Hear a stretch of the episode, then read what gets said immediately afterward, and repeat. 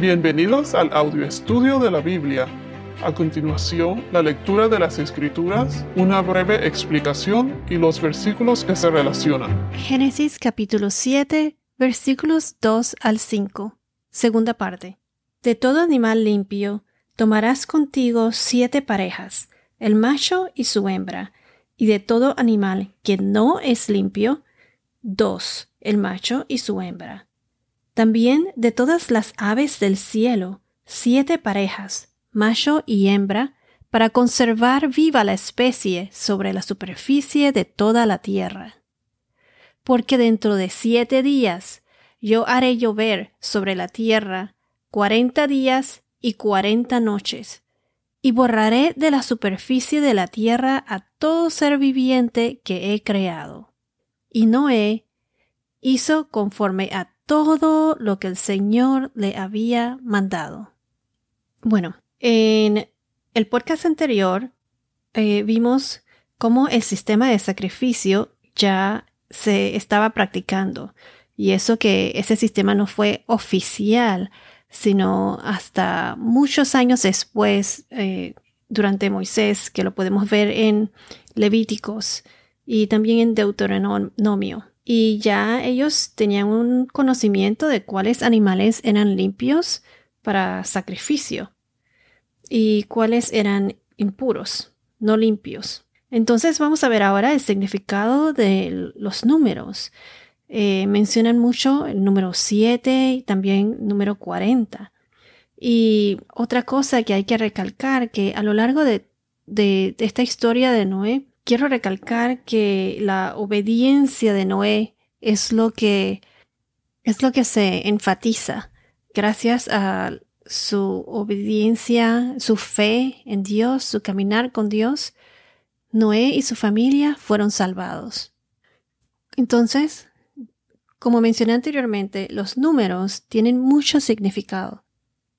Por ejemplo, el número 7 se menciona más de 735 veces en la Biblia. Siete es el número de plenitud y perfección. Plenitud en lo físico y espiritual. Y en inglés, eh, como se dice, completeness, perfección, completo, perfección divina.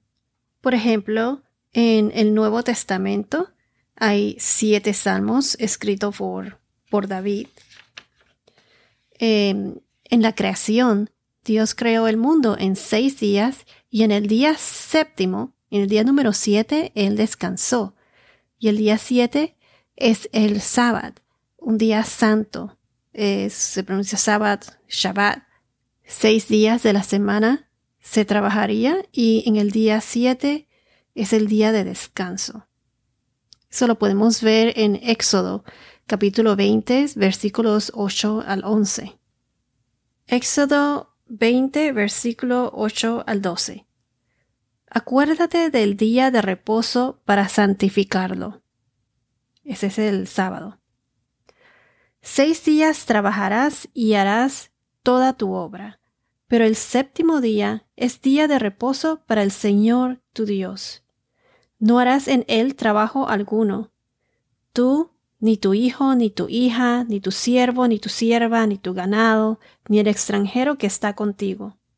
Porque en seis días hizo el Señor los cielos y la tierra, el mar y todo lo que en ellos hay, y reposó en el séptimo día. Por tanto, el Señor bendijo el día de reposo y lo santificó.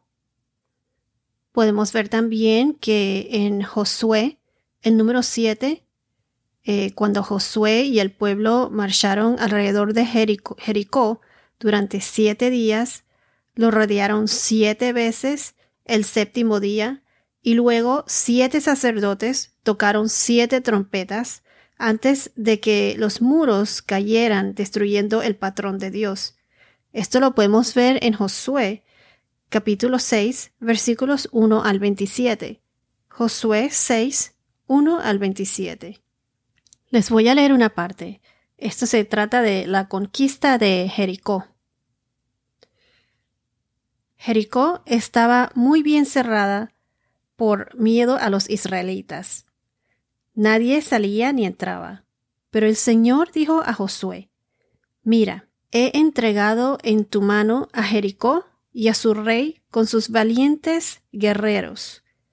Ustedes marcharán alrededor de la ciudad, todos los hombres de guerra rodeando la ciudad una vez. Así lo harás por seis días. En total eran siete vueltas. Siete sacerdotes llevarán siete trompetas de cuerno de carnero delante del arca. Al séptimo día ustedes marcharán alrededor de la ciudad siete veces, y los sacerdotes tocarán las trompetas. Y sucederá que cuando toquen un sonido prolongado con el cuerno del carnero, y ustedes oigan el sonido de las trompetas, todo el pueblo gritará a gran voz, y la muralla de la ciudad se vendrá abajo. Entonces el pueblo subirá, cada hombre derecho hacia adelante. Josué, hijo de Nun, llamó a los sacerdotes y les dijo, tomen el arca del pacto, y que siete sacerdotes lleven siete trompetas de cuerno de carnero delante del arca del Señor. Entonces dijo al pueblo, pasen y marchen alrededor de la ciudad, y que los hombres armados vayan delante del arca del Señor. Después que Josué había hablado al pueblo, los siete sacerdotes, que llevaban las siete trompetas de cuerno de carnero delante del Señor, se adelantaron y tocaron las trompetas. Y el arca del pacto del Señor los seguía. Los hombres armados iban delante de los sacerdotes que tocaban las trompetas y la retaguardia iba detrás del arca, mientras ellos continuaban tocando las trompetas. Pero Josué dio órdenes al pueblo. No gritarán ni dejarán oír su voz, ni saldrá palabra de su boca hasta el día que yo les diga griten. Entonces gritarán. Así hizo que el arca del Señor fuera alrededor de la ciudad, rodeándola una vez. Entonces volvieron al campamento y pasaron la noche en el campamento. Josué se levantó muy de mañana y los sacerdotes tomaron el arca del Señor. Los siete sacerdotes, llevando las siete trompetas de cuerno de carnero, iban delante del arca del Señor, andando continuamente y tocando las trompetas. Los hombres armados iban delante de ellos y la retaguardia iba detrás del arca del Señor, mientras ellos seguían tocando las trompetas. Así que el segundo día marcharon una vez alrededor de la ciudad y volvieron al campamento, y así lo hicieron por seis días. Entonces, en el séptimo día se levantaron temprano, al despuntar el día, y marcharon alrededor de la ciudad de la misma manera, pero siete veces. Solo aquel día marcharon siete veces alrededor de la ciudad. A la séptima vez, cuando los sacerdotes tocaron las trompetas, Josué dijo al pueblo, Griten, pues el Señor les ha entregado la ciudad. La ciudad será dedicada al anatema. Ella y todo lo que hay en ella pertenece al Señor. Y así eh, continúan aquí la historia de Jericó. Les voy a leer otra parte más. Entonces el pueblo gritó y los sacerdotes tocaron las trompetas, y sucedió que cuando el pueblo oyó el sonido de la trompeta, el pueblo gritó a gran voz y la muralla se vino abajo. El pueblo subió a la ciudad, cada hombre derecho hacia adelante, y tomaron la ciudad. Destruyeron por completo, a filo de espada, todo lo que había en la ciudad, hombres y mujeres, jóvenes y ancianos, bueyes, ovejas y asnos. Pero Josué dijo a los dos hombres que habían reconocido la tierra, entren en la casa de la ramera y saquen de allí a la mujer y todo lo que posea, tal como se lo juraron. Entraron pues los jóvenes espías y sacaron a Rahab, a su padre, a su madre, a sus hermanos y todo lo que poseía. También sacaron a todos sus parientes y los colocaron fuera del campamento de Israel. Entonces prendieron fuego a la ciudad y a todo lo que en ella había. Solo pusieron en el tesoro de la casa del Señor la plata, el oro y los utensilios de bronce y de hierro. Pero Josué dejó vivir a Rahab, la ramera, a la casa de su padre y todo lo que ella tenía.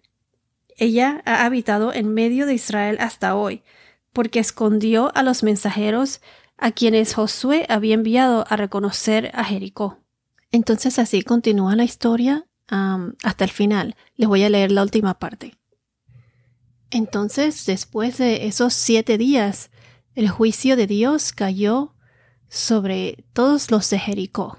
Cada uno de esos jericianos tuvieron tiempo para arrepentirse y someterse a Dios, pero no, pero decidieron continuar rechazando a Yahvé, nuestro Señor. ¿Estás viviendo en el rechazo del Señor? O tal vez sea el día uno o el día seis. Hay un día de muerte designado para todos. Y después entonces vendrá el juicio de Dios. Aquí podemos ver cómo Dios les dio a ellos siete días de gracia para que se arrepintieran. Así como en la historia de Noé, Dios le dijo siete días antes de que el diluvio iba a comenzar. Entonces Noé esperó siete días antes de entrar al arca. Y con todo y eso, nadie más se arrepintió. Los únicos que fueron salvados fueron Noé y su familia. Cuando estudiemos el libro de Josué, estudiaremos la conquista de Jericó con más detalle. Entonces, si vamos a Éxodo capítulo 25, versículo 37, Éxodo capítulo 25, versículo 37, aquí menciona de nuevo el número 7, con las siete lámparas. Entonces harás sus siete lámparas sus lámparas serán levantadas de modo que alumbren el espacio frente al candelabro. Y así sucesivamente, el número 7 por toda la Biblia. Desde la creación hasta Apocalipsis. Jacobo trabajó siete años para Labán antes de casarse con su hija en Génesis 29. En Apocalipsis o Revelación aparecen siete iglesias, siete, siete sellos, siete trompetas, están también las siete fiestas de las fiestas judías. Entonces ahora en Génesis 7, versículo 4, Dios les dice con siete días de anticipación antes de que comience a llover, con todo y los 120 años que la humanidad tuvo para arrepentirse, Dios les anticipa en siete días que vendrá el diluvio, siete días más para arrepentirse. Cuando venga Jesús por nosotros, Él no avisará. Vendrá como un ladrón entra a tu casa. Él puede llegar hoy, mañana. ¿Estás preparado para recibir al Señor? Así como en aquella época ellos no creyeron en el diluvio porque nunca habían visto llover. Hay muchos que hoy en día no creen en la segunda venida de nuestro Señor Jesucristo. Así como Noé les advirtió y no le creyeron a Noé. Así nosotros tenemos el deber de compartir la palabra y el Evangelio y prevenir a los demás, a los que no conocen o no creen en Jesús nuestro Señor, en Dios. Compartir la buena noticia, el Evangelio, para poder todos ser parte del nuevo reino de Dios y disfrutar de la vida eterna junto a nuestro Señor. Entonces el trabajo estaba hecho, el arca se completó, y la lluvia comenzaría, la justicia divina comenzaría. Pienso que así como en la creación Dios vio que en el séptimo día ya todo estaba terminado y fue el séptimo día el día que descansó, así como el nombre de Noé significa al que trae descanso y comodidad, en inglés rest and comfort el que trae descanso y comodidad, el que es consolado. Noé, como su nombre lo dice, fue el que trajo descanso y consuelo, consuelo y descanso del diluvio. Y por instrucciones de Dios, Noé construyó el arca. El arca fue el vehículo de salvación, la salvación de Noé y su familia. Recuerden, como mencioné antes, las aguas representan el juicio de Dios y el arca de salvación es Cristo. Entonces, con los siete pares de animales limpios que entraron al arca, Dios había planeado con anticipación al proporcionar los animales para el sacrificio. Los sacrificios fueron un acto de dedicación y agradecimiento a Dios por su provisión. Esto eh, es un recordatorio para todos de que debemos agradecerle a Dios cuando Él hace algo por nosotros. Siempre debemos estar agradecidos con Él. Debemos de darle gracias al Señor. Como dice en Hebreos 13:15, ofrezcamos continuamente sacrificio de alabanza a Dios, es decir, fruto de labios que alaban su nombre. Continuaremos con los números en el próximo podcast. Bueno, esto es todo por ahora. Que tengas un día muy bendecido y hasta la próxima.